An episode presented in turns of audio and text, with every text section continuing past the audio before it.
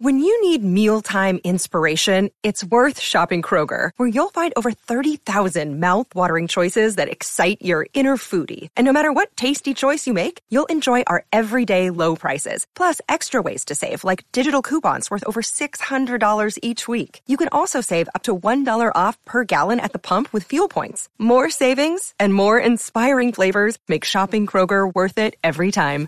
Kroger, fresh for everyone. Fuel restrictions apply.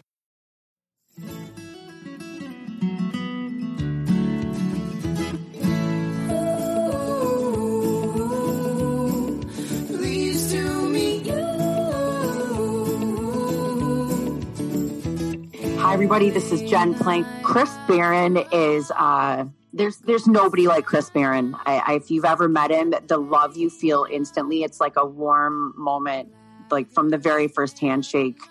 Um, you know, he looks people right in the eye, and he really listens to um, he listens to you, and he takes the time when people have a question or a challenge to explain it to them until they get it, and you never feel dumb. Like he always makes you feel like you're safe and it's like a very loving learning environment. And um, it's super cool. Uh, he chris is um, chris is one of the most humble people i've ever met but he's got more hustle and more game than he likes people to know. You know, he's constantly in re- reinventing his education presence in our industry, and he's gone from like, you know, platform artist to session trainer to really somebody who, if you have the goal and dream of being an icon or legend yourself, please allow him to show you the way. And when he shows you the way, it won't be his way. Chris has the ability to shine light on your like path of to greatness. Like he becomes the spotlight on you. The second you come in contact with that man, he becomes your spotlight, your raving fan, your crowd, your sound crew, your mentor. And you know, he's been in my life now for geez, over 20 years from teaching me how to mix shades EQ properly, which clearly that worked out great. So thanks for that. Just kidding. Uh, to how to be a better platform artist and better presenter. And I've taken his center stage class with Sammy, and it was like, it was just amazing. But my favorite moments with Chris are when you're sitting on a stool next to him, not at the show, but like after the show. And you're telling him a story about a conversation that you may have had or how maybe he changed your life and and he really listens. And then there's that real exchange of gratitude. And so when i think of chris barron i think of passion love humbleness and just gratitude. He's got such gratitude for everybody that he's around. And he just doesn't realize that he's changing everybody's lives the whole time he's expressing his gratitude that really we're the we're the really lucky ones. So yeah, Chris Barron's pretty iconic and legendary, and uh, is definitely one of my favorite people. Please to meet Hey, hey, welcome to your day off. My name is Corey, and of course, I'm sitting with my buddy Tone. What's up, Tone? What's up, homie? Hey, so uh, we got another legend on the line. I know. I know. I've been uh, stalking him and, uh, you know, trying to get to know as much as I can about him, uh, literally Mhm. 24 7 over the last uh, couple of weeks, just Yeah. so I can, uh, you know, when you when you have somebody like this on your show, you want to try to just just get an ounce of what he knows. You know, he just you know what? That's it. That's know. it right there, right? I mean, he's got so much knowledge to share and so much knowledge to give that you, know, you just hope to absorb, like you know, just a wee little bit, just a wee bit there. Um, Yeah. I mean, I think I I mean, I, we can sit here and stutter and, and and and not say his name for a long time, but I think we just bring him in. He's here. He's ready to talk. You ready? Yep. Let's do it. Let's do it. Um, Mr. Uh, Redken Global Artist Chris Barron, welcome to your day off. Uh, it's a pleasure being here, guys, and uh, and hello to all the fans that you have a day off, and uh, it's a pleasure to be here. Great, buddy. Thanks, man. We're out, and and you know, we it's true. We're super excited to have you have you aboard, and and, and for you to uh, to share with us. You know, you know, a one percent of one percent of of, of of of what you know. Right. I'll let. Well, we'll get into that later because uh, there's a couple of phrases that that that that you say that just just rings to my soul. You know what I mean? That's but, it, man. but before we get into all that, uh, where are you from? Where where did you grow up?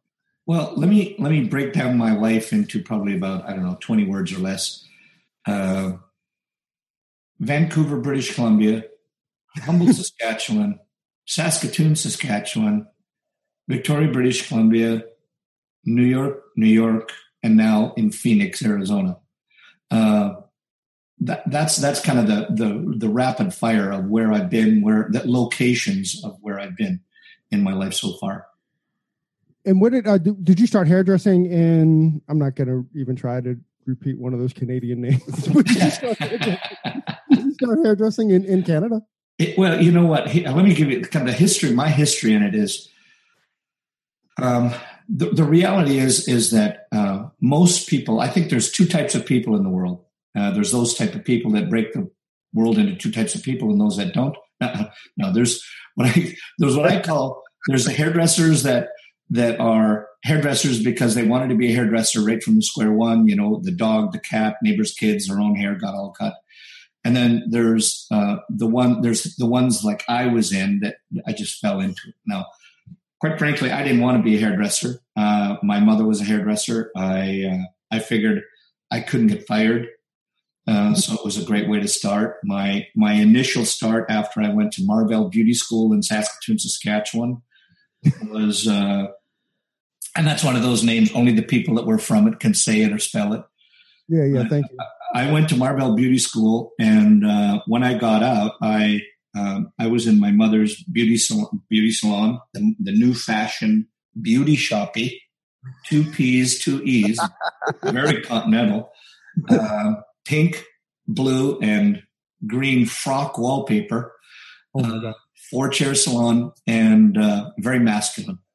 Right. and uh, I was probably, uh, I'll put it this way if I would have been an owner and saw me at that time, I would have ran as far away from me as possible uh, because all I was worried about was partying my brains out and getting in at three o'clock in the morning and uh, being a bit hungover and going to work bleary eyed and coming to late. And I, and again, the only reason I didn't, mother didn't fire me as I wasn't, uh, she wasn't there.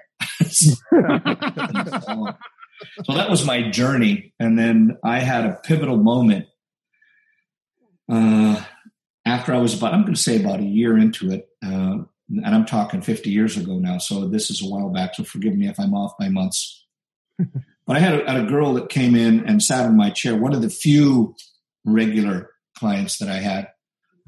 And she said to me, Chris, don't cut my hair today. And I said, uh, why? Probably the most stupid thing that I ever said.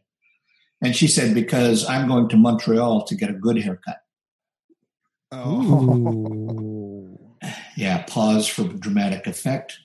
Uh, but you can imagine the emotions, and I went through them all. And uh, I hated that woman. Uh, I absolutely hated her because of, you know, the uh, the the self esteem that was just drained out of me, the embarrassment, the uh, you know, and it was all pointed at me, not at her. But I just right. didn't see it at the time. And the reality is, I hated that woman, but I love her now because that woman changed my life. Because at that point, you had to make a decision to either, you know, quit or get off the pot and do something with it. And that's kind of when I got. She she made me get into education. How close were you to walking at that point? Uh, yeah, I, you know, at that time, I just I was about three years out of walking. I was sixteen. I had I had thirteen really hard years at the beginning. Uh, no, but it was that woman did change my life. So that's when I got hooked on education and uh, started me off on kind of the the career of of competition because it was uh, first of all, I mean, I, I, I, mean, I go back a step because at that point, then it was uh, I needed to get some training and I need to figure out what that was. So that's when I moved out of Humboldt, went to Saskatoon, uh, worked for uh, a salon uh, called My Fair Lady. and uh, no, and this uh, brothers owned it. I worked for the one Hugh, and and he uh, they had two Hugh and uh, oh God, can't believe I've forgotten his name. Um, and the two brothers, one had I was in one salon, and he was going to fire me because I couldn't back home hair and make it stand up. And the but I always loved hair cutting, so I went over to the other salon and I cut the hair for the owner of the salon, and he styled it. And and then I went to a um, I went to uh, SC Golden Company was a distributor, and I went there one day watching a show, and uh, and the owner uh, came on stage and said, "Hey, we've only got two people entered in the haircutting competition," and I went, "I'll take third. I'll take third." So and uh, I got a model and uh, went back, and apparently there was about thirty plus other people that were willing to take third as well and and just by chance, I, I guess I won, and that luck of the draw, I got second place, and that got, kind of got me hooked on competition work. And so then I got I just went from there to naturals, and it, it kind of escalated up from there. When that, and I think that's when the education bug. And I, quite frankly, guys, I don't want to make this about awards because it's not about awards and it's not about that because quite frankly there was just 35 other people that just meant i got second out of 35 people not that i'm the best hairdresser in the world but what it uh-huh. did it, it made me it, it made me aware of things that i needed to do in order to be better at what i did wow. Yeah when i when i was listening to that uh you know sometimes words can make or break people you know what i mean? And obviously it uh made you check yourself and you wanted to uh, prove her wrong and uh, and obviously there's a competitive side to you you know because yeah. uh, the competition yeah. uh, you know but you uh, challenged yourself to be the best that you can be.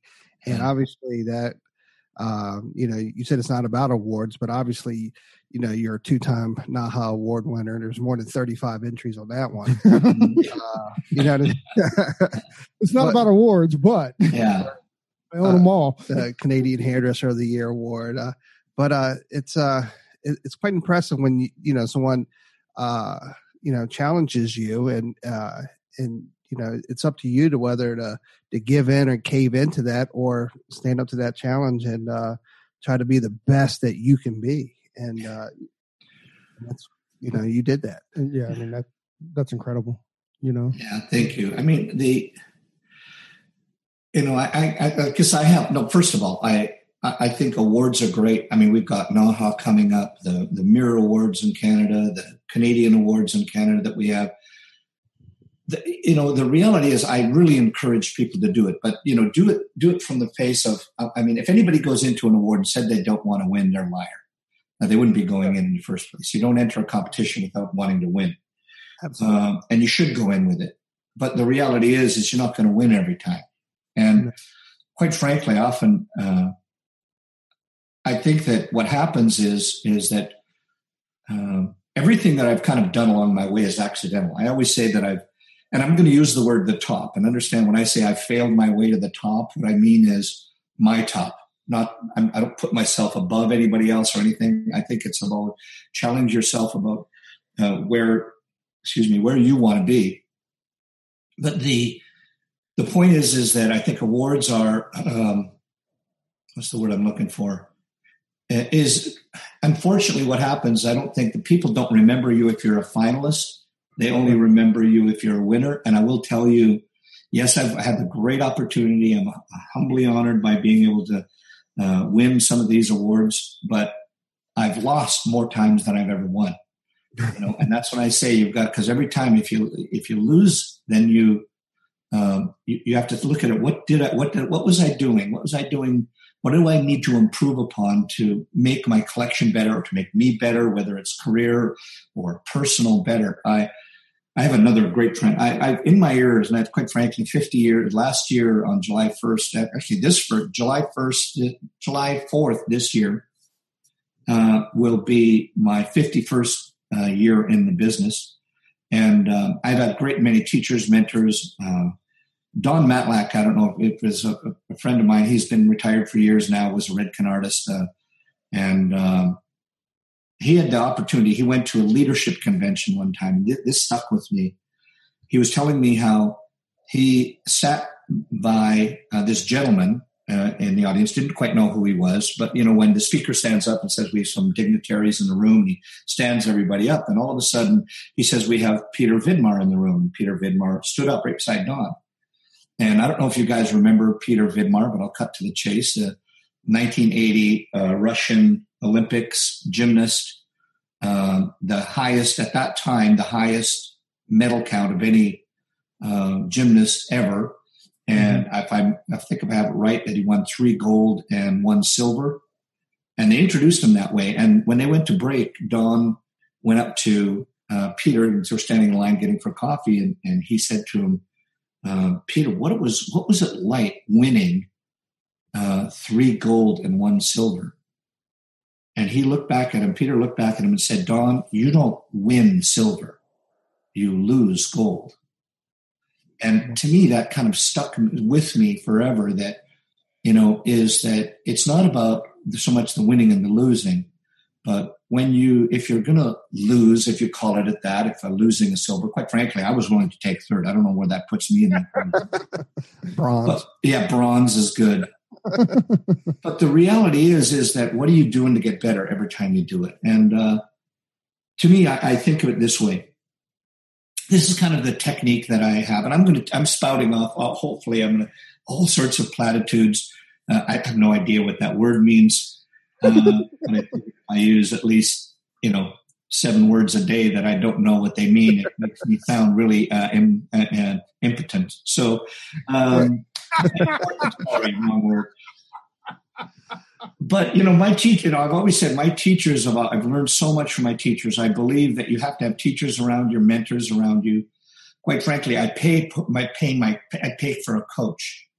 And uh, my coach told me about this the one time and I went, here's what it is, is that when you have to learn, when people are learning, whether it's hairdressing or business or whatever it is, you have to learn to copy first you to learn to copy first before you can be original. If, if you think about a cover band, you know, bands they play, you know, they learn their stuff, but you tend to learn other people's stuff by replicating what they do, so you understand how all of those parts fit together. And and and he put it to me this way. I mean, if you take a look at there is four stages in your in your um, ascent to creativity and and it's really a based on your the learning part of what you do. Getting from learning to copy in order to be creative. There's four stages that you have to go go through. And it go they, here's the four stages. I'll give them to you and i'll explain them lightly for you. It's awareness mechanical natural and then creative. Awareness mechanical natural and creative. And it goes like this first of all, you have to become aware of what that of what you don't know. I mean, most people know this this as I don't know that I don't know, and then all of a sudden one day you you have this uh, this session. You go, oh my god, I don't know. Something happened, and you try to do it. And you say, oh my, I don't know how to do this. That's be, becoming aware. Then what happens is you learn it, and then you have you go into what's called mechanical use. So for my hairdresser friends out there, whether it's design, color, finish, business, whatever, is that you'll take a haircut, a color, or whatever, and you try it, but you're very mechanical about it. it you've learned how to do it, but you have to think about it. And this is where it, like it gets your brain gets exhausted because you're trying to do it right. It can often lead to some frustration as you're going through and making mistakes. Is this making sense so far? Oh yeah, yeah. I my, so my first foil set, I threw a mannequin across the room. yeah, yeah. Or, or, how many times have we seen that uh, people are learning? They're in. They're they put themselves into a, a, a hands-on environment or an awareness where they or, or where they get on to do something. They thought they were great at what they were doing. They have a great clientele, but all they're doing is just learning one thing different. And all of a sudden, they just they get frustrated, or they cry, or they break down, or worse still, they throw their stuff down and say, I'm never going to do this again because they failed at one time. You know, and you think of it, if we did it like that, we would never learn to walk because, you know, walking, learning to bite, we had to fall down, we had to stand up. This is making sense so far. Oh my goodness. Yeah. Yeah. I'm, yeah. I'm, so, yeah, I'm loving ahead. it. No, I'm loving it. I'm just sitting here in awe, like yeah, trying to absorb it because yeah. it's amazing. It's the old adage: if you fall off the horse, yeah. yeah. But you know, so you go into once you're mechanical, you're going to repeat that. See, now there's a difference is when you get from mecha- mechanical, you got to go into practice. So all the while you're practicing, you're in mechanical. And you, you know, you can't be creative when you're in mechanical. You've got to get past that. So if you think about it, like Corey, you said that you threw your mannequin the first time you tried to do a foil, you threw it across the room. Yep. And then the so what happens, but you didn't give up. You did it again, you did it again, you did it again. And then all of a sudden we can do our foils, do the haircut or do whatever. You don't think about it. You can have another conversation. You can do it because now it's become ingrained in you. It's part of your habit. It's part of your muscle memory. You see it? That's when you get into that third stage where natural use is. But you're still copying up to some point, and there's a trans. You're going to transcend at some point after you get into what's called natural use, and that's when you go, "Oh my God, I learned this little piece, and I know how this fits together. Now I'm going to riff, and I'm going to do it on my own, just like." Just like the guitarist that's learning how to play the guitar lick from the, their favorite artist, and they can copy it perfectly and then all of a sudden they can go and they can shoot off and now they make their own song up. You know, let me give you another example. Uh, you might, and, and this, quite frankly, I'm stealing this example. This is the example that I that I learned from my coach. It was Jason Everett that that shared this with me. Uh, by the way, an amazing business coach. Uh, I, I, if anybody needs help with their business, I mean, he helped us turn our business from a mom and pop organization into a real business. Uh, he does amazing things with salons and helping to turn them into a wonderful business uh, um, owners that are profitable. But um, he told me, he says, when he made me aware of this, he said, you know, it's like, you know, he said, I like to cook. And uh, quite frankly, I'm proud that I just this last weekend, maybe it was the 20,000 steps that I did at the ABS, but lost eight pounds. I'm on the I'm on the track where I want to lose 30 to 40. I made a per, I'm basing it to everybody that I'm going to lose 30 to 40 pounds by the time uh, symposium hits in January. And, uh, but the point is, is he said, he, you're a great cook. And he said, so you might take a look at, uh, I, I want to cook a pasta dish. So you do cook, cook a pasta dish. It doesn't turn out. So you think about what you did wrong and then you go by your recipe. So that now I get my recipe right and then now I'm in mechanical use. So I'm, I look at the I look at the menu, I I do the ingredients exactly the way that I want to do it. Does make sense? and then after a while, then I don't. I just go back and I just make. Uh, I can. I don't need the recipe. I just make my pasta dish. And then later, what I can do now, I can get into creative mode. I go, oh, you know, what would happen if I added a little more parmesan, or if I took out some of the sausage and added more chicken? Does this make sense? And that's where you get, that's how those four stages lead you to creativity. And, and going back to awards, to give this back full circle, that's the stages that people need to go, to do is to think about if you're going to enter into this stuff or just doing the business you need to do is let yourself go through those four stages and you'll be well on your way to success. I think that's called the process, right? Yeah. Or as we say in Canada, the process. The process. The process. They can't say process, but they can say Saskatchewan. Saskatchewan tune. say that three times real fast. They say it once, slow. Right. So, okay, when I was, um, you know, obviously, you know, the woman triggered a something in you to to be the best hairdresser you can be. When did you realize that that uh, that you wanted to give back and uh, or be an educator? Well, again, I, I have uh, I failed my way to the top, and and it, nothing to me ever happened.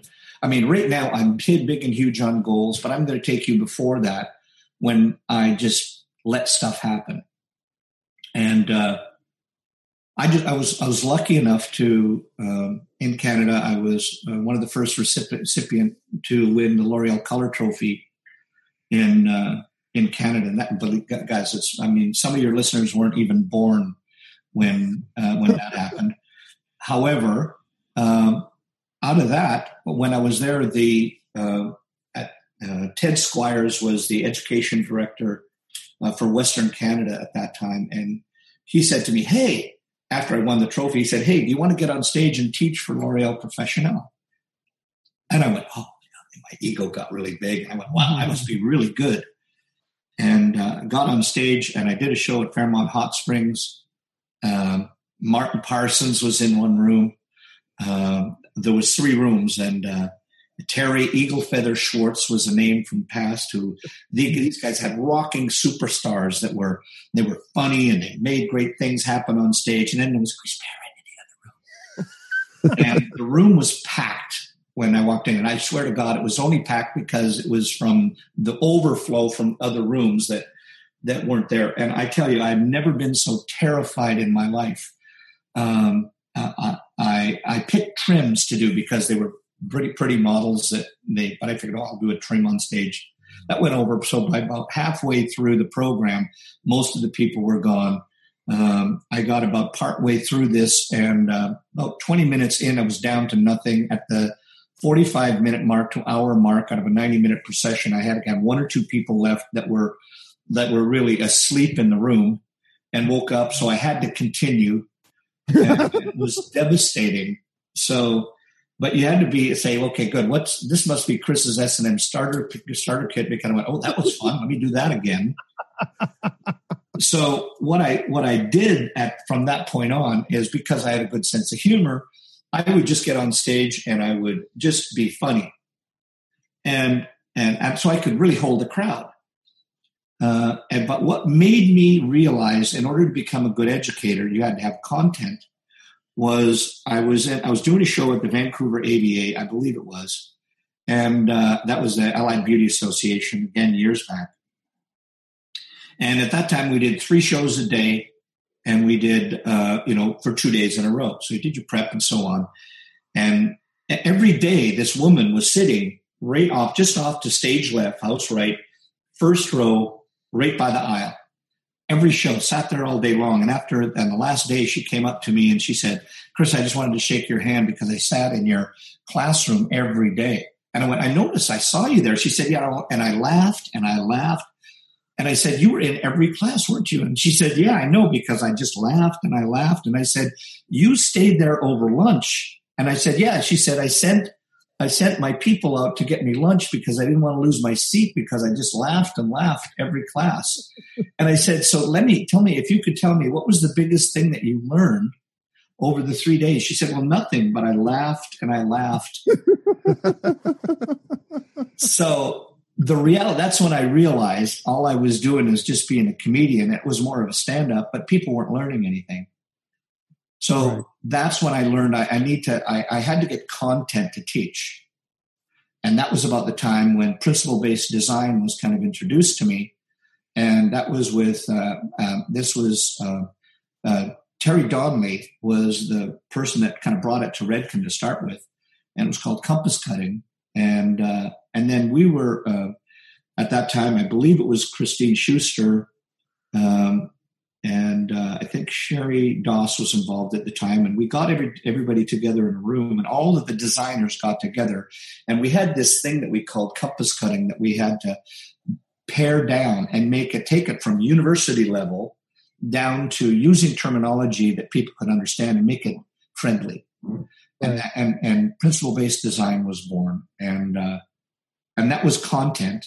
And so then we had content. What I found was people came up to me and said, Chris, you know, you're not the same guy anymore because uh, you're not making me laugh and I'm not having as much a good a time as I did in the as I did before. And that's when I th- I thought I was, you know, if you take you back where I was, I was in mechanical. Is this making sense? Yeah, totally. And so I had to learn the content to teach from stage. And then right around the same time, that's when Blair Singer uh, from the Rich Dad Poor Dad group was introduced to me and they helped me to understand. And I'll never forget being in his room. And he said, uh, he was talking about how you got your message across. And he said, you know, Chris, it's not about the words, it's not about what you say, it's about how you say it. And that changed my life because from that point on, and that was, I'm going to say that was at least 22 to 24 years ago, and that led me on a path to understand. And I've spent thousands and thousands of dollars and probably hundreds of thousands of dollars learning about adult education and learning about the contextual environment and mixing it with the content content that you had to deliver. So it makes it enjoyable and uh, a, I'm going to try a big word here, marmalade word, participatory for the audience. I don't know what that word means either, but I think it means get them involved. Right. Wow. And that changed. That really changed my changed me from from where I thought I was before. Is I thought that at one time that God put me on the earth just to be the best hairdresser I could be, and then I realized no, you know, He put me on the earth to be a teacher, and and and, and I just happen to be able to teach in the things that I love, which is hair. So that's kind of the journey. And so when you say to me, what was it like and what happened to be an educator? That's kind of this again, I think everything in your life is cyclical. The universe gives you something, you have to struggle. And then when you make, when you have a problem and you overcome it, the world rewards you with a bigger problem that you have to overcome. And that, so it's still, I'm still welcoming those problems. Wow, it's What- incredible. It is incredible. I mean, what, what uh, two things that um that stuck out is that one is how how Chris just how he- he chose the path of adult education, right? Like I don't know, Chris, did you uh was that just a thought that you had, or was that advice that you had gotten, or you were just like, "This is what I need to do um, to be a better educator"? I'm not bright enough to figure that stuff out. To me, it's just you know, to me, it's a path, and and and and just to follow the path, I, and that's what I think I've always done. And this, I didn't go, wow, I'm just going to follow the path. This is all what sounds like bright words I can do now, when in retrospect. But it, to me, it's just when people give you advice, just take it and move forward. I wish that the world was like. Well, let me rephrase that. I don't wish it was because it would be way too easy it wouldn't be nice if if the world was two plus two and you knew what the answer was but i think it, uh, when you look at a path in your life that you just everybody it, to me it's always going to come down to two plus two it's always going to be two choices i can choose this path or i can choose this path and then shortly later you're going to get two more fork another fork in the road or another fork in the road and you just choose paths but not one isn't right one's not wrong and I think that's the thing that people tend to get wrong. They think one's the right path, one's the wrong path. I, when I was going to make two choices, when my mother, I'm going to take you way, way back when I when I was finished with grade 12, and I want to, and I'm going to repeat that. When I was finished with grade 12, and my mother took me to the pizza parlor for uh, uh, for a something to eat in the evening to ask me what my career was going to be, and I said, "Mom, I don't know." Uh, I said Donnie, who was her husband, was had a garage. I, I love cars. I could be a mechanic, uh, or I'll be hairdressing. She said, "You're going to be a hairdresser." I went, "Okay," so I'll pick that path. You see it? And I often think about, okay, what would have happened if I would have picked the mechanic, the car, the car enthusiast? So I, I don't think one was right or one was wrong. I think your personal integrity, your personal ambitions are going to make you excel regardless of what career you pick. Right. That's incredible. I know what it would have happened if you uh if you became a car mechanic. He'd have the baddest ass 32 Hudson. Never seen in your life. yeah, uh, you know, again, I could we could get way off track on here on cars right now because other people will go, "What the hell are you talking about?" Please Google 32 Hudson. Yes, oh, and forty nine Packard, chop Mhm. channeled. So, yeah, I mean, you know, Corey and I talked too about, you know, just you know, mentors in your life, how they they they play a huge role, and obviously, uh, you've been open to coaching and and and open up, you know, to your mentors, and now, you know, you're on the flip side, you're mentoring so many others, hmm you know, even at, you know, not even sitting in your class, just me stalking you, me trying to learn as much about you as I can outside of just the Redken world. And, you know, you're having a huge impact. Just me trying to just follow you, you know what I mean? Because you, you've done so much and you've given so much to our community and, and, and, and give back to, to hairdressers and, and, and people alike. But Thank you. Oh, thank you. I mean, you know, that, that's what this podcast was kind of in the beginning. Uh, you know, it's just we want to bring on people that truly share uh, love and inspire in this industry. Yeah, and, and absolutely. you've done Chris definitely uh, yeah, he, he's defined by all that, right? hundred percent, You know, it's great. He's, he's given so much, so much. Um, that's why he's a legend. right? Thank you. How do you, uh, you know, for instance, like this the, in Chicago, and, and, the pictures that you've shown us were, uh, unfortunately, uh, our listeners can't see those. They were mind blowing.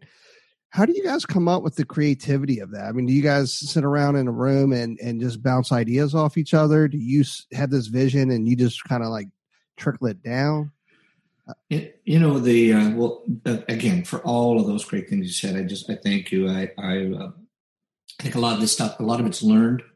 Um, to me, I, there's so many ways that creativity comes out with with people, and I mean, I, I I think people always have to look at where's your inspiration, and, and, you know i always you know one there's a question that people ask me all the time is where where is trends? Where is it going? And i'll just say i don't i don't know. You know i just pardon my language i just make shit up you know but you know and some of it sticks and some of it doesn't and, I, and again apologize for the word but the the the reality is i think that you know people get inspired i i, I i'm so inspired by people who can go you know, I look at a flower and I can, I'm inspired by that, or I, I see a brick and a pattern and I see that. That, that, that, just them being able to say that, I think it's amazing. Right. I, I can't, I don't, I don't operate that way. I, I just play And to me, it's like I, will take a, like we did one piece that we did was uh, we had some screening and and we just had the thing like uh, this girl said, um, okay, I'm thinking spherical. That's what she said. I, I, she says she looked at. I see the dresses are very structured, so I think spherical. And quite, I want you to think about. First of all, this girl is not even out of school a year yet from one of our TSPAs. That's and we had we we had this girl in from a TSPA. She she did uh, uh, a year. It's a year out of school. And she said, I saw the dress, it's structural, so I'm thinking spherical. Should have more rounded movement than because of the straight lines in the in the dress. I went, cool. So let's just think about what could we do that's spherical. So we thought about hacks which kind of uh, uh, took us to Philip Treacy. If you guys, for those of you who don't know who uh, Philip Treacy is, amazing hat maker. Uh, should should ab- absolutely research people in our industry, know who where the past came from, etc. Uh, but we looked at that, and that's where we did this. We we took these these loops from braids and put them together. But we we went well. What could we do that's spherical? And we thought about loops, and then it went from loops to well, we could pull stuff through hair through stuff and make loops.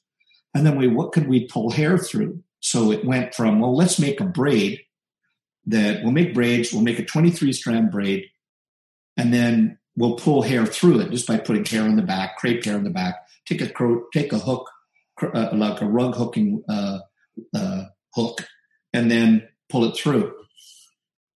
Well, we tried that and we said, well, that looks like El Toro Caca. So, but we ended up with this amazing crochet look out of the braids we made, which we kept on its own. So we said, what else could we do with the loop?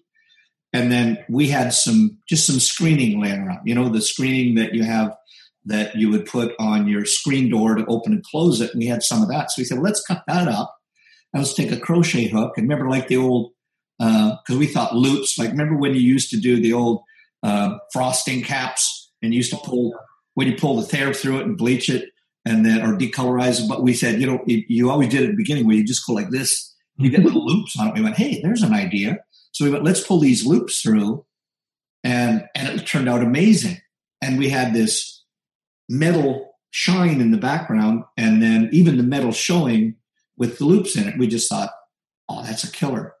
And so we made these shapes just out, and then we just placed it on the head, and it, it turned out amazing. So again, bring this back when uh, personally, and this is just again, it's a personal opinion. The way that I operate uh, is I just look at things. If I want to, if I want to learn a new haircut, I'll just start doing a haircut. I may not know exactly where it's going, but I just try to free my mind. Like, and this is something that I'm going to share that, that I learned from Michael Cole, another one of great teachers, mentors of mine. And, and, and he said that, look at when you want to get to creative mode is you have to get to what's called create to, to quiet mind. And, and you have two forms of, so if you think of your brain like one that you have when you're trying to come up with an idea and you'll just say, Hey, uh, what I'm just going to go into my brain and try to find all of these uh, these ideas. And I believe you call it busy mind. And so you're trying to get in there, but all you can think about is past ideas. And uh, so all you're going to come up with is old thoughts. But if you can get yourself to, if you think of, I'm, all of us have them. You know, we all are creative. So if you think about when you're just driving down the road and you see a haircut on the street, or you see a poster, or you see an image, or you're in the shower when your mind is being quiet, and, or you just when you first wake up in the morning and you're not thinking about anything, and a and an idea comes to your brain. So if you get yourself in quiet mind, so there's nothing in your brain, and ladies, we men are really, really easy to get to nothing in our brains. Yeah, my wife says that to me all yeah, the time. Yeah, because when we know it's true, because when your wife says to you, "What you thinking?" Right. and you say nothing, and he'll go, he'll go, "Really? What are you thinking?" Oh, I'm thinking about nothing. There's nothing going on in my brain right now. In this head right now. Yeah. So, but if you can get to that quiet mind and get yourself out of busy mind, that's where you get a flow that happens um, the Indian culture calls it big mind, meaning that there's nothing there, but your mind is just open to the universe. And I really believe that um, if you give stuff away, like if you give your ideas away, then the universe, whether that's big mind, quiet mind, universe, God, whatever your source is, will give you another idea. But if you hold on to all of your ideas and you're so afraid to give them away because somebody else will do them, then you'll never come up with another idea or it'll be difficult to come up with an idea. So I find the biggest way is once you got up, once you've learned something, you're done with it. I don't want to do that anymore. Give it away, teach it to other people. And once you teach it to other people, the, the universe will reward you by giving you another idea. And then it's your job to compound it, to experiment with it, and to bring it, bring it to fruition. Wow. That's I I agree with you 100. percent I I mean I, I, don't know if I did before or not, but I definitely do now, man. We are uh, we were at the Church of Barron this morning. oh man, I'm blown away, Chris. Th- thanks for uh, thanks for that insight and thanks for sharing that. That's that's incredible. From behind the chair, you you started with Redken and you just you stayed with Redken. I mean, you've been with Redken or L'Oreal. Yeah, I started I started with L'Oreal Professionnel, and then I, was there with for five years, and then I I went, they weren't joined at that time. That transition didn't happen. I think it was about 1995 ish that uh, L'Oreal Professionnel, L'Oreal bought uh, Redken. Uh, but I worked with L'Oreal, different company at that time. But there was this young upstart company that I wanted to join, and uh, that was Redken back in the 80s, and uh, had the great pleasure of going on. I've been with them ever since. I've been with Redken now uh, since nine. I joined them in 19. Did my first show with them in 1980, I believe, in LA, and and then I officially joined them. It was either 81 or 82 that I officially joined Redken. So whatever that math works out to, uh, I'm not quite that bright to figure out the math in there. Long, long, long. Yeah. But a happy marriage ever since. Yeah. Uh, I want to really talk about. I, I, am assuming this is your baby, or this is uh, something that you've uh, that you've created is the uh, uh, the global peak performance system or yeah. fuel education. Tell us about t- tell us about that. Well, let, me give you a bit of the history behind that, and I hope that I'm not. My uh, Charlie Kennedy once introduced me uh, as the gentleman that can uh, say in ten words what other people can say in one. Um, so I hope I'm not boring everybody with this information, but uh, not at all to kind of give you the, uh, uh, you know, all along, what once I kind of hit this, after I understood what adult learning was, um, and after I became what I would say me, who I am now on stage, because before I was this thing that I thought I should be. You know, I would watch people around me and become those people. I, ha- I had a stage persona, and it wasn't being truly authentic. And uh, so that you know that's where my career was at the very beginning and once i learned about being then i learned to just be myself on stage and to trust myself and know that i'm worthy enough I have, and this was conversation. I had to have talk with my in my little voice to be on stage. Then uh, I started to get better at what I did, and then people started to ask me to coach them personally. And and in the, I'm going to say in the last five years, particularly six years maybe, people have been asking me, Chris, can you please mentor me? And now, so I want to bring up a couple of things right now. Is that prior to me really understanding how to mentor, I didn't know the difference between a coach, a mentor, and an idol. Because I always said people like Anthony Mascolo and Trevor Sorbie and all of those great heroes and legends and icons from the past were my were my mentors. I didn't know them. They didn't talk to me personally. They were my idols. That's those are people who I wanted to live up to be like. Right. And then, uh, so I thought to me those were all the same, and, and, but I never really had a coach to help me. So I to, to all those listeners understand out there. There's a difference. There's a difference between a, a mentor, a coach, and an idol. An idol is somebody who you want to build yourself to be like, not to be them, to be you like them. Choose the path to, of greatness that you can be on. And then you can, you can get a coach. You say, look, I want you to coach me. And generally you're going to pay for my coach. Jason Everett, Blair Singer, uh, Michael Cole, Chris Sorby, uh, Sam Villa, uh, and, and the list goes on and on and on of the people that have coached me this makes sense to me. So I've either paid to be there or I'm a friend and then they've personally helped me and they've coached me. Does this make sense? Mm-hmm. Absolutely. And, and often what I say is a coach can often be accidentally put beside you or a coach can be somebody that you'll pay. I'm going to pay you to be my coach. And hopefully after you are a coach with somebody, that's why the site that we have is Coach Chris Barron. And uh, I'm going to give you another name that you should have on your program. His name is Chris Moody. He's out of the UK. Uh, he's involved with our uh, peak performance uh, uh, system as well, and he's absolutely brilliant person. The brother to uh, Stephen Moody, from formerly from Vidal Sassoons. But the the difference between that and a mentor is a mentor is somebody that you can have daily conversations with and gives you lessons that you learn from. That's what peak performance, uh, uh, the global peak performance uh, system is about, where we have people involved with us on a yearly basis on weekly calls, webinars, just like you guys do. Mm-hmm.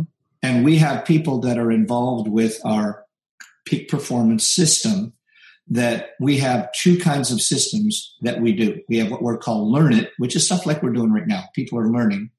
And then we do coach it. So coach it means you have an assignment that you have to do. And it might be on bettering yourself in a presentation, it might be on goal setting or whatever. And then they have to come back and then we debrief it with them after. So those are kind of that's kind of the systems that we have behind it. So the what led to it was I had so many people coming up to me and say, Chris, can you can you please spend some time uh, coaching and mentoring me. And I said, you know, I would love to be able to give you the things that I have, but quite frankly, I have two things that limited me right now. Number one is my time. I have no time because I'm on the road 280 days a year. Mm. And the second thing is, is when I'm on the road and the do things that I do, I charge. So in order for me to charge to, to give you a day of coaching, I would have to charge you this massive fee not that it's not worth it, but I don't I don't think you should have to pay that. So my personal coach, Jason uh, Everett, helped me figure out a system, and that was this GPS Global Peak Performance System that we could actually effectually take numbers of people in webinar style and bring the costs down so that everybody could get involved into a system that uh, they don't have to go through the pain the time and the hundreds of thousands of dollars that I had to spend so we can reduce. Now, understand we're saying reduce, not get rid of pain. Right. Right. there is always pain in growth. So, but we just want it to be less. We want it to be softer. We want to take the edge off of it. So you don't have to make the hundreds of thousands of mistakes that I've made over my, as my 50 years as a hairdresser and 40, 40 years as uh, an educator. Right. So that's what brought us to that point. Right. What you just said, the the the pain. The uh, one of the things that uh, that I watched and it ga- literally gave me the chills was you saying, "Give me one year, and I'll give you and I'll give you forty years of, Yeah. of, of what you've done." Yeah. And it, it that stuck with me. It it literally gave me goosebumps because you, I mean, you, you would definitely save someone not only hundreds of thousands of dollars, but the the mistakes, the time you you've been there from the very beginning to to. I mean, you're obviously a legend, and to to get somebody to where they want to go without making the the hard mistakes, and uh, it, you know, it, It's almost like a fast track, right? Yeah, Like he's taking his 40 years and he's fast tracking it into one year, you know? Yeah. And, and you know, it's some of the things that we because here's the thing that happens when you're in a when you're in a program like this. Here's the reality: anybody can learn anything online. You can go to YouTube, and the same stuff that I talked to you about on here, you're probably going to find in there on YouTube. You don't have to pay for it. The Right. problem with some, what, what, here's what, and I'm going to give you a bit of a prediction of what's happening in our industry, uh, and and and I, I believe all of it's good. Right now, there's this massive movement towards uh, YouTube, online learning, which is great. Don't get me wrong. Mhm. I love it. I think it's great there. The problem with it is you can't get your question answered. So what's happening right now, if you'll you'll see it at hair shows. People go to hair shows, they'll watch something, but you think about it. You got you got a question, but you can't get you often can't get it answered right then and there. And that's what I love about Redken is Redken always puts an environment where you can get your questions environment, even if it's on whether it's on stage, off stage, forums, or whatever. But what's happening to our industry right now, we've got all of these young, wonderful kids that are destined for greatness, that are just going online and learning it where they can and great. But how do you get your questions answered? Right. And see, that's where I think that there's going to be a shift. Everything is for free that's online. It's wonderful. We're going to have a shift where people are going to get stuck, where they get caught in a loop, don't know how to get to the next phase. And they're going to have to go back. And I'm going to use a word that, that I don't want to offend anybody with. Um, I've done lots of it in my life where you've got to pay. There's things that you do when you escalate yourself up. Get as much as you can for free. But if you're going to get yourself a, a coach, I, I mean, I tell you, I pay, I pay my coach, Jason, every month, and it is a pretty audacious amount of uh, that this check is. And you know what? I smile when I write that check every month because every week I learn more and more and more, and and it and it's just nuggets that I get that are worth its weight in gold. So that's where I think what's going to happen is we've taken we've taken ourselves from where we're go, people are going out and spending time going to places and getting education and they're going well okay how can i get it for free. I can be i can get it at my break on the salon. I can do it in the evenings. I can do it. It's wonderful. And I- i'm finding there's less and less people showing up for hair shows because they can get it immediate. But what's going to happen is to get to the next level of my career uh, behind the chair as an artist, as personal development, as business, there's going to be a need where they're going to have to jump over to some place where they get their questions answered and to take them to their next level of greatness. And that's where programs like ours come in. We want P- people, and I'm going to tell people. I tell people when we when when with peak uh, uh, the peak performance, the GPS program that we have. I say, look at here. If you if you don't want to commit to a weekly program, and if you're not going to do the assignments, please don't join because I don't want to waste your money. Right. But if you want to get better at what you do, and you want to be able to uh, to grow, to to find your greatness, I'm going to put you through a level of accountability because there's a level. There's see, there's three levels of accountability that people have in life. You have it to self. In other words, like I can say to, to everybody, I can say to myself, I'm going to lose 30 pounds. But the next time I go, I see that cheeseburger. I won't mind to tell anybody about that cheeseburger. that cheeseburger. Because I just have to be accountable to me. So it's the easiest one to break. Right. And then you've got a, you've got accountability to your teacher, your mentor, or your coach. Okay, okay, guys, I'm I'm, I'm going to lose thirty pounds, but I only lose face with two people. But if I announce to the world that I'm going to lose thirty pounds by a certain time, and I don't show up, even though I'm going to sh- sure they're going to be kind and say, "Oh, you're looking good, buddy," I've, that's the lar- that's the biggest level of accountability. And that's why we've created in this not only you're accountable to you, you're accountable to me as your coach, but you're accountable to the community that you're a part of. That in your goal setting and what you do and what you're you say that you're going to do, you have to do. Wow. Is there is there a characteristic that you see in someone that that when you're coaching or mentoring uh that lets you know, hey, you know, they're going to be able to uh, make this uh, a, a success? Or uh, are you able to read people that way? Can you see that? I, you know, I'm I'm, a, I'm pretty good at that. You know, I, I can usually see uh, what what people are about, but I'm. I, I want you guys. I know you. Well, you guys, you clearly can't do it, Tom, because you got you have a microphone in your hand. But you people, the people out there, if it's podcast, you can't see me right now. But I, I do I always do this. I just put now. Imagine. I want you to. If any, if you're in the, if you're listening right now, and you might feel really silly, there might be people staring at you, and they're going to wonder what the hell you did. But if you could just take your hands, take so hopefully if you have ten fingers, if you don't, I'm sorry. Um, but put them up in your forehead so that you've got all your fingers pointed up in the air, and you're going to see ten fingers pointed up. You see it just like that. Okay, put them down so people don't think and think you're either trying to do your impression of a reindeer. but what I what I say is, as an educator, you have to see everybody with a ten on their forehead. Um, that if you see them as a ten, then they will live up to your level that you've put them at. But if you right now, I've got at my hand up just with a five. So if I grade you as a five, you're probably only going to live up to the expectation of a four. So, you, as an educator, the ones that I see, first of all, to my to the point that you're bringing up, I always see everybody as a ten, even if they're if they, they they've got crap going on in their life, and I see there's some clearing that we need to do and get them through a bubble so that they can get past that, and in order to go on to their greatness but you have to see them as that. So I find that people will pull themselves out of the game before I will.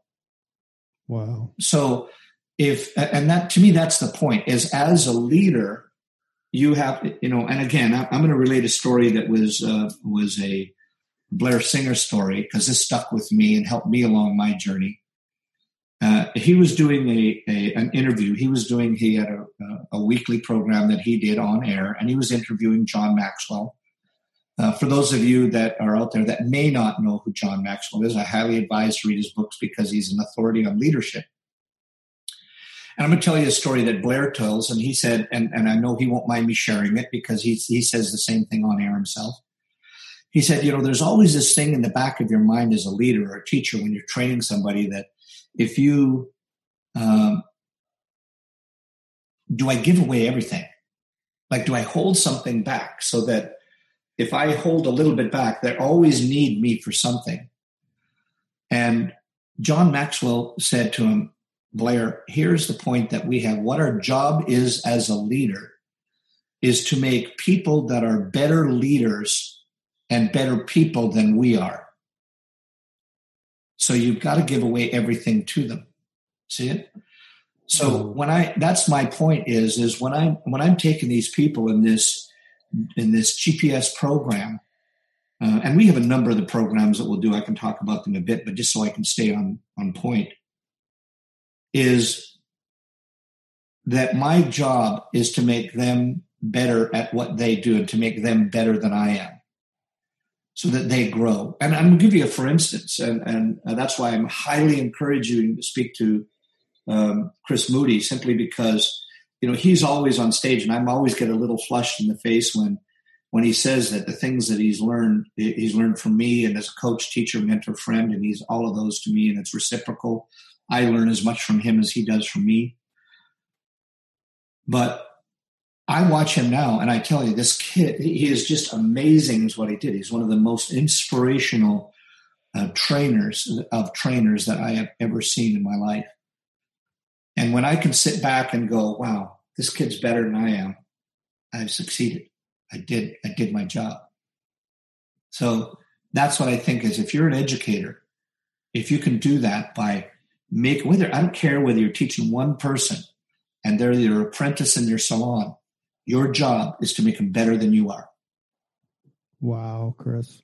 Chris, how do you um you've lived life or you know certainly through the stories that you've told us you've you've lived life with such incredible self-awareness. Mm. You know, and, and I kind of think that um what you're kind of explaining what the program does is to allow one to recognize their own self-awareness. Is, is that a fair assessment? Yeah, we we really build the program on uh, what I've learned again from another one of my again I always show you I'm not smart enough to think about this stuff on my own but I I know if you pay coaches and you pay people to help you along and I have another gentleman that uh, uh, out of Australia his name is Simon Bowen and uh, he helps Fortune 500 companies build uh, their sales models their models that they used to teach.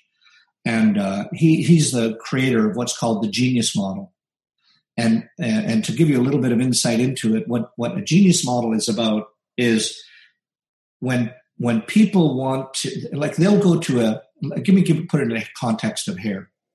If you go to somebody, if you go to uh, a show and you'll watch like um, Sam Villa Chris Sorbie, uh, you'll watch uh, uh, other people, other wonderful Nick Stenson from, and you'll watch Hammond Carver. Uh, you watch other these great from from all these great manufacturers that are out there, and you'll see them because their their hair that they do, the artistry that they have is amazing. You'll see them because they're like you're a Sam Villa and you're this amazing educator and you you teach like a madman, or you're an incredible performer uh, when you're on stage and those are the things that you can touch as an educator. You can see that somebody is an artist, does great hair. You can see that they're a great educator. You can see that they're a great performer on stage. So you can you can touch those, and that's what people think that they buy. But that's not what people buy. People buy the intangible pieces that you don't understand, the ones you can't put your finger on. Is are when you're on stage do you feel that that person is authentic? And you go wow that's just he's ta- it's like he's talking to me or she is talking to me right now. You know i feel you the message that you are. And you're totally centered in what you do. And again we're back to be just be. Wow. that's what people buy. And that's what gps is about is we help people get in touch with what's their intangible side to bring that to the audience so they want to buy you. You see it? Yeah, yeah. I think Tony and I need to take your class because uh, I think uh, you'd be welcomed with open arms, my friend. Chris, that is unbelievable. I mean, once again, I feel like uh, you know, we're at the church of uh, of Chris again. Wow, man, that is that's some real knowledge. That's going to be the name of the podcast. What's that? Church of Chris. Church Barron. of Chris Barron. you know, actually, I wrote down and like it was like there's always pain and growth was one of them, and then uh, big mind, quiet mind was the other one. Um, but you might be right. You know, yeah. the Church of Chris Barron. Wow. do we do we? Yeah, we'd have to name it Chris Barron. Yeah. Chris, that's amazing. Uh, yeah, and, and that's and so generous, right? Incredibly. Um, Chris, now um, not to get negative because that's not the point at all, but you know on the flip side of everything that you were just saying um, do you see behaviors that kind of derail some people? Uh, uh, derail them from what?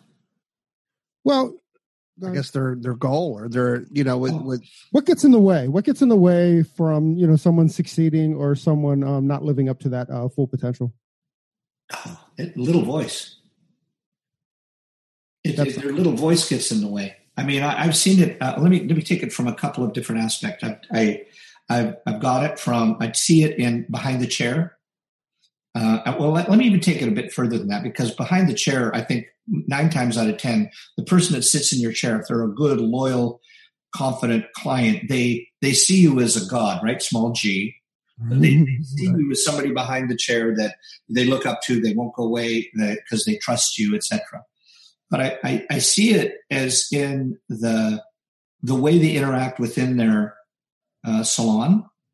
I see it uh, in when some people get on stage in front of other artists, and uh, I see it in, in in big groups when people get together. And I I think the biggest thing is that people start to believe their own press, and well, either the press that's written about them, uh, their awards. All of a sudden, they think it gives them another level and a step up above everybody else, and it's not true. Um, or and I see it just to let the people let their ego get in the way, and and, and I and I think ego is is a word that gets bandied about back and forth, and because I've heard people say uh, there's good ego and bad ego. Uh, I, I want to put it down, and I think it's easier to understand if you it into attitude, mindset. So right. it's I'm going to leave the word ego out and replace it with mindset and attitude. And if your attitude comes from from a servant leader, then you're going to push yourself up because you're making yourself small and everybody else sees you as much bigger. The smaller you make yourself, the bigger everybody else sees you. But when you come to a place from when your mindset or your, and that's because remember, mindset and attitude is over on this side is humble, it's serving, it's uh, helping people, it's uh, adjusting you, it's evolving, and on the other side of, of the attitude and mindset, what people call ego or bad, bad, they got a bad attitude, or they're self-serving. Um, it was it was interesting. I was at uh, just at the ABS and ran into somebody, and then all they could do is talk about uh, here's what I'm doing next, and this is what I'm doing now. And I don't want to name names because I might give it away, but it became all about look at me, look at me, me, me, me, me, me. And so it's when people make themselves try to make themselves big in front of everybody else's eyes, they become smaller. So my my thing that I is to me is think about what happens when people do that. That's what derails their career. Whether you're whether you're in the salon and you're me me me me me. me let me give you an instance. You just changed salons, and you might have had amazing salons. You've been a a, a regular doing once a month at the Redken Exchange, and you've learned everything from the uh, cut and know why, color and know why, finish and know why, and you know all you you have all of this foundational information, and you go into uh, a new salon from whatever reason, and there's this thing called the power model, where you go from being invisible up to power. When you're entering a new environment, you're invisible. People don't know you. But if you go in and you're trying to advertise how good you are, people will say, Who the hell are you? Mm-hmm. What right do you have to tell me that? You're nobody in my mind. I don't know who you are. Come on. Wow. But if you go in to serve first and they see how much information you have, then they'll ask for it. Just making sense to everybody. Man, mind blowing. Yeah. So if you, but so if you go in and then you serve first, and then now you're starting to emerge into their into the culture and people see you now you can advertise hey you know what uh, they'll come up to you and say hey look at can i what do you what do you think about if i do this and then you give out your knowledge see it so what the the same thing that derails is the same thing that makes you bigger and it's all mindset and attitude it's just what shift do you what side do you want to be on do you want to be on a great attitude where you're serving and helping people and allowing other people to spread your name? Or is it what are you going to do to spread your name? Now, don't get me wrong. Anybody that's out there, that doesn't mean when you're on your social media, you don't do your bragging. Do your bragging on social media. That's what helps to get you your clients and what helps to build your business as an educator. Those are all those things that we talk about uh, when we talk about uh, Global Peak, the GPS program. And by the way, if anybody you know, if you just go to Marjorie, M A R J O R I E, at chrisbaran.com, C H R I S B A R A N.com. Um, she can fill you in and give you details of what that program is about, or you can just go to uh, Chris Barron, www.chrisbaran.com, and you can get all that information uh, that you need on there about the programs. But to me, to, t- to swing this back, the, and I'm going to tell you, I'm going to be very transparent. And I used to say I'm going to be very honest, but that meant as opposed to all the other lies I was telling you. Right. but I want to be very transparent. When I first was getting into uh, teaching, I did get a very big ego. And there's people, there's places out there in the world that won't hire me back because uh, I was a bit of an a hole when I went the way I taught, and I was teaching down to people rather than at the same level. I was coming from a place of ego rather than a place of, uh, and, and quite frankly, it's because the way I was taught. I was taught to teach that way.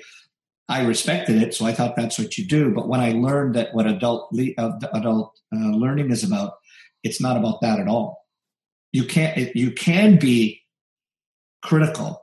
You can be help people to see the way of self discovery, but you just can't beat people up. Chris, did you have an aha moment? Like, did that did when was there a moment where you're like, I've got to change the way? I mean, kind of like your your your moment to where I've got to become a better hairdresser. Was there a moment to where you know basically you said I can't be a dick anymore? Yeah, it was. You know, while I was doing it, I thought, you know, I thought I was just that was the way it was done. I, I went to a certain culture, and that's the way that they treated you. And I went, well, that's the way it's done, so that's what I did.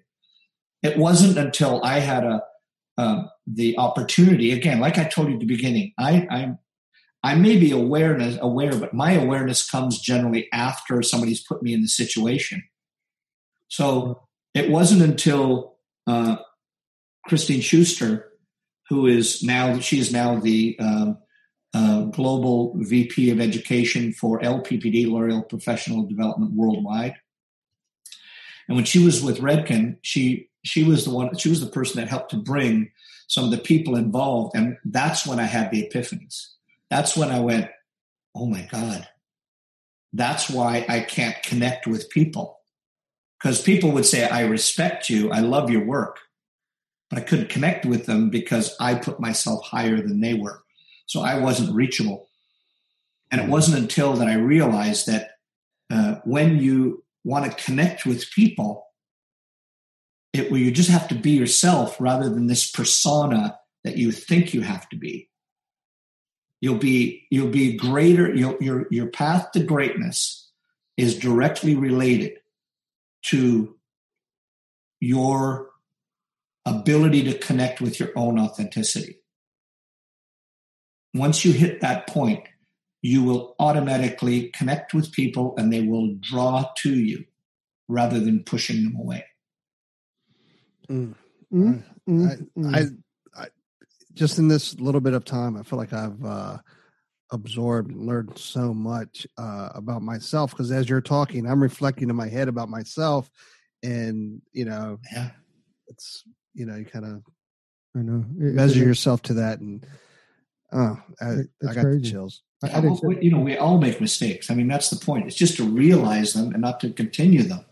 Right. Right. Hopefully, all, all of our listeners pulled over and was taking notes, not trying to yeah. take notes while they were driving. I mean, it, it is interesting. I mean, like you know, I think everything has come back to accept the process, right?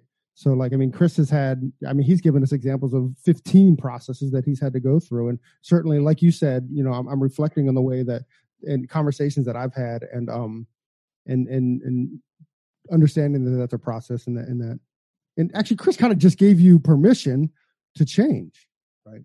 You know, I mean, yeah, I mean, we have to be our own change agents. You know, if you can, you know, I mentioned the word earlier is evolving, uh, and that's where because right now, quite frankly, the things that I love, I love hair, and and I never want to take that away from me. I I think about it, I dream it, I play with it. I have millions of mannequins. That well, my mother told me, I've told you a million times, stop exaggerating.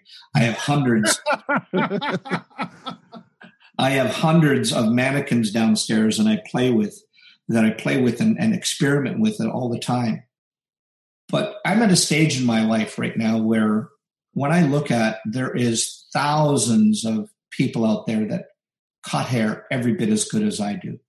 There's thousands of people that are out there that that creatively, excuse me, that can do avant-garde hair. That's what I love doing and creating. They can do it every bit as good as I can. Uh, but what I'm at a stage in my life right now where there's, I, I think it's time to shift it. Where I'm evolving into right now is this coaching training cycle where if I can help, you know, and I'm going to go right back to the beginning, is if I can help people with less money, less pain, and spend less time to go through what I call their four futures. Uh, have you guys heard of four four futures before?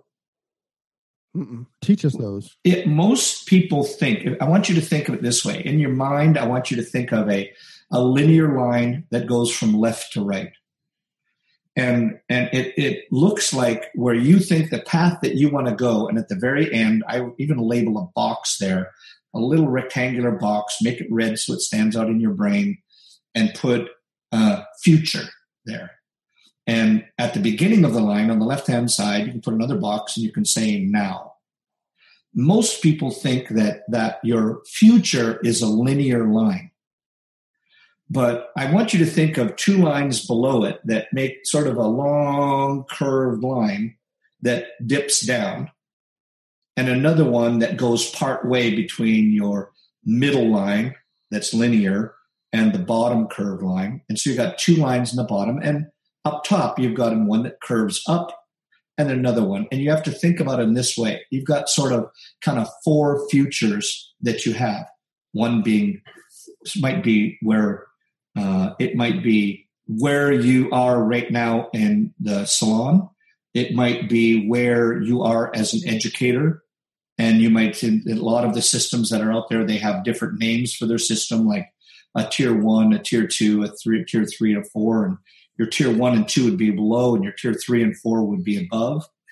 And if you look at the linear, how long it took them to get to be an educator, and then that might be your tier one. And then you take a look at the time element that took you to get up to a tier two. I, I did that to one uh, to one girl. I said, "Look at here's your you were a tier one, you're a tier two now. How long did it take you to get there?" And she said, "Well, it took me seven years." And I said, Well, what's your goal? She said, Well, I want to be a tier four. Now, for those of you that are got that mental image in your brain, those two lines that curve up, that might be your top tier. It might be based on the audiences that you want to teach to. It might be based on the amount of money that you were that you want to earn. And I will tell you that I am a capitalist. I am a self-proclaimed capitalist. That's why I love America because it allows us to earn the money that we want to make, as long as we're doing it with honesty, integrity, and and we do it all for the right reasons and it's morally and and legally responsible I, I, believe that you can make any kind of money that you want to make and that's why i love our industry because it allows us to make and we don't have to worry about being just paid this amount of hour. We can do and charge the things we want to do by the growth and the learning curve we have. Well i said to her how long do you want to take you back to that girl i said how long do you want to take how long do you want to spend to go to uh, that tier four and she said, Oh my God, it's going to, at that rate, it's going to take me another 14 years to get there. And that's what I said. Well, see, that's what happens in your four futures.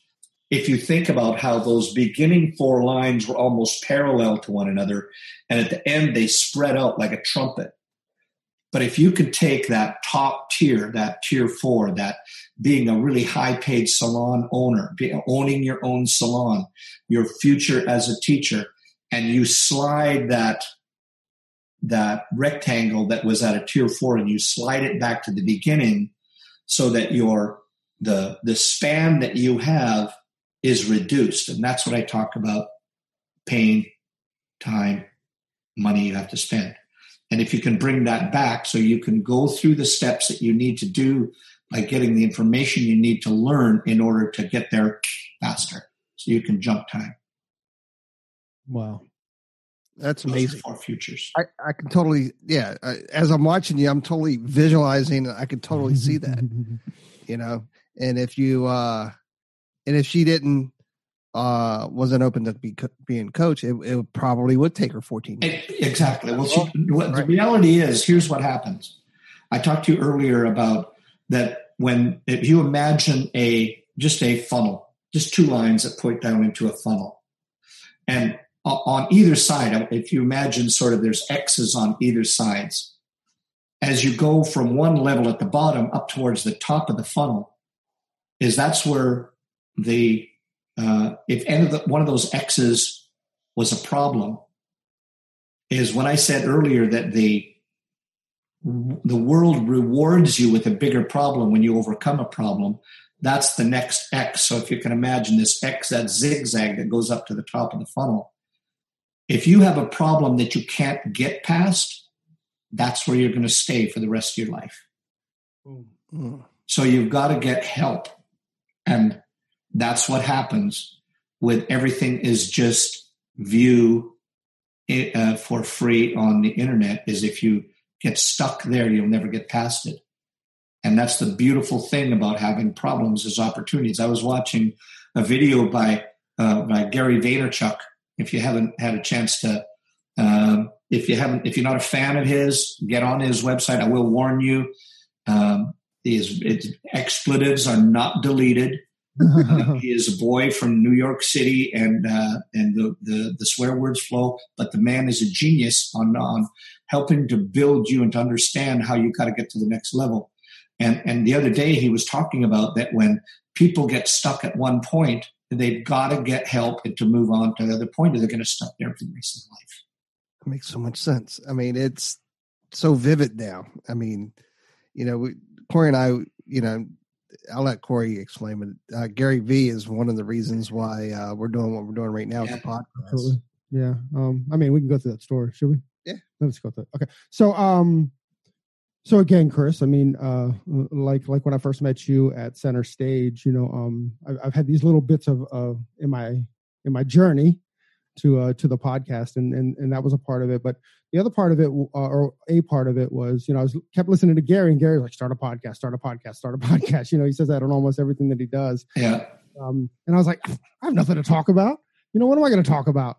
You know, um, we're uh, and you know I kept going back to like we're a visual um uh career, industry, so right? in, industry. So you know what what are, what can we talk about visually? And then actually what happened was last October, I uh, I went to a collaboration at B Scene Studios in Rockville, Maryland, and um, an old friend of mine, Philip Wolf, was there. And as I'm sitting there with Philip, um, all these other hairdressers kept coming up and uh, asking me. I became the professional photographer of the day. They kept asking me to take a picture with Philip, right? Not me with Philip, but with them with Philip. And then at the end of the day, I was like, "That's so cool!" Like my buddy Philip's a um, a, a celebrity, right? Like he's like a honest to goodness celebrity. People uh, want his autograph and want his picture and all that. And then about a week later, it dawned on me. I go, you know what? Hairdressers want to know who these guys on Instagram, who these guys on the stage, who they really are, and how they really tip. Yeah. You know, and and, and I, I tell the story that you know when we were young hairdressers, you would see hairdressers on the stage, and then next year you'd see them again, and they would disappear into the back. I mean, Sam changed that a little bit, but you'd see them disappear in the back, but you never really knew who they were. And I thought, what an incredible opportunity to reach out to a lot of um, to all our hairdresser world to be able to reach out to them and to bring the real stories of uh, of yeah. really you know we we, talk, we we we we promote it as we share the successes of Chris Barron, but really what we're what what we want to share is that Chris's successes never came without that struggle. Right. You know, and and and, and that struggle is I think understanding that struggle is the uh, is to understand the process. Back to that word.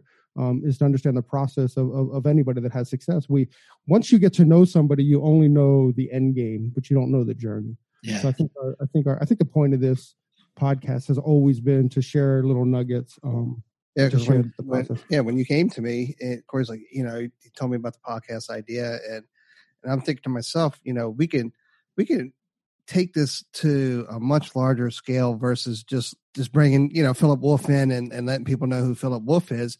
We can probably really share and and help educate through the Chris Barrons to our community. And I was like, you know, so we just started collaborating ourselves, and uh, next thing you know, uh, a couple of months later, we're we're launching our first podcast. That's right. Yeah, you know the. Uh, the, the real you talk about the celebrity status that there and I, I, like to think of it this way i like to you know me i'm always the word guy i like to think of it in a different word that makes it because what do you think if you talk to most hairdressers that are out there they say well i'm you know i may or may not ever be a celebrity but if you think about it this way and you s- switch the word from celebrity to hero and everybody needs a, a hero you know the world needs more heroes so you can be a hero behind a chair where your hair, you know, listen, your client gives you an autograph every time that she does it. She writes it on the check. That's your autograph, you know, and, and the, I just want to relate a story that, that, um, I just feel that really grounded me. And I just want to share it with people because as they, you, you increase your celebrity, aka hero status, and whatever that is, whatever that level might be. And quite frankly, I'm having trouble with the word hero right now because people might tend to think that I think I'm a hero. And mm-hmm. I want to relate this story to you. Uh, I this was years back when uh, when uh, Maly's Grand Rapids show, and uh, I don't know if you know Ann Mincy. Uh, yeah, Ann Mincy from Redken is is when you have she uh, at, at one time she's a uh, a contracted artist as we are now right now, but at one time she was an employee with Redken, and she just retired a couple of years ago, and she was literally called the voice and the heart of Redken. And when you have a conversation with Ann Mincy, you you're having a, a, conversation you've never had before, like before in your life, because she is not in your face, but she focuses on you and you alone. And there could be a bomb that float uh, that would explode around you, and she's concentrated only on you. And we were having a conversation like that, and and and you just you're pulled into her, you're connected with her, you you hang on every word that she says. And this girl came up and tapped me on the shoulder and she, I turned around and she said, Chris, you're, I just want to, and again, I'm having trouble even getting these words out, but I'm just quoting her. She said, Chris, I, I admire you. I just wanted to come up and shake your hand, say you've changed my life as a hairdresser behind the chair. And I just wanted to thank you for everything that you've done. I watch you and I watch you every, wherever I go. And me being trying to be humble, I said to her, oh, you should maybe pick somebody that is higher up in our business or something stupid like that. And uh, she walked away. And Anne looked me in the eye and she said, Chris, I don't ever want to hear you say that again because you were a hero in that girl's eyes. And you just took that away from her. And our world needs more heroes.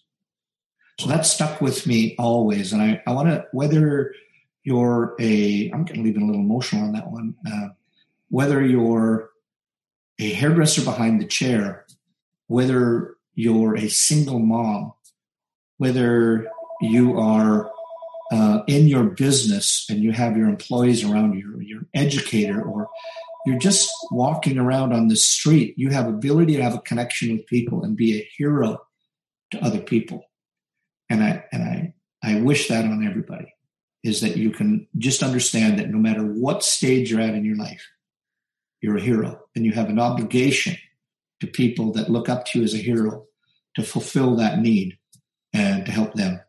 So that was beautiful. Wow. Yeah. Once again, I, I mean, I, I think the only thing I've said in this entire podcast is, wow, you know, once again, we're at the Church of Chris Barron. And Chris Barron just gave me a reason not to throw out my spandex. Right.